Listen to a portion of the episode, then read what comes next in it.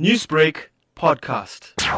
Members of Reaction News South Africa were tracking robbery suspect who robbed an Indian male in a Verulam CBD earlier today. So while searching for these suspects uh, at approximately 10.30 this morning, the uh, reaction officers stumbled onto a group of men who were hiding in a bush alongside the R1 uh, southbound lane. Seven suspects were arrested for possession of heroin and crack cocaine, and the suspects were also found uh, with a large amount of cash. They were detained at SAPS Verulam. Prem, can you talk us through the situation in this area, the Verulam CBD? What's the situation on the ground when it comes to drugs? Most of our crimes in the Verulam CBD are contributed to drug users. In most cases, the suspects that are arrested are found to be drug users. In recent uh, weeks, we had a gang of uh, drug users operating in the Verulam CBD uh, who have attacked and stabbed elderly victims. Uh, we have dealt with 17 uh, of uh, these uh, cases of robbery in one week, and in all cases, the suspects were identified as drug users.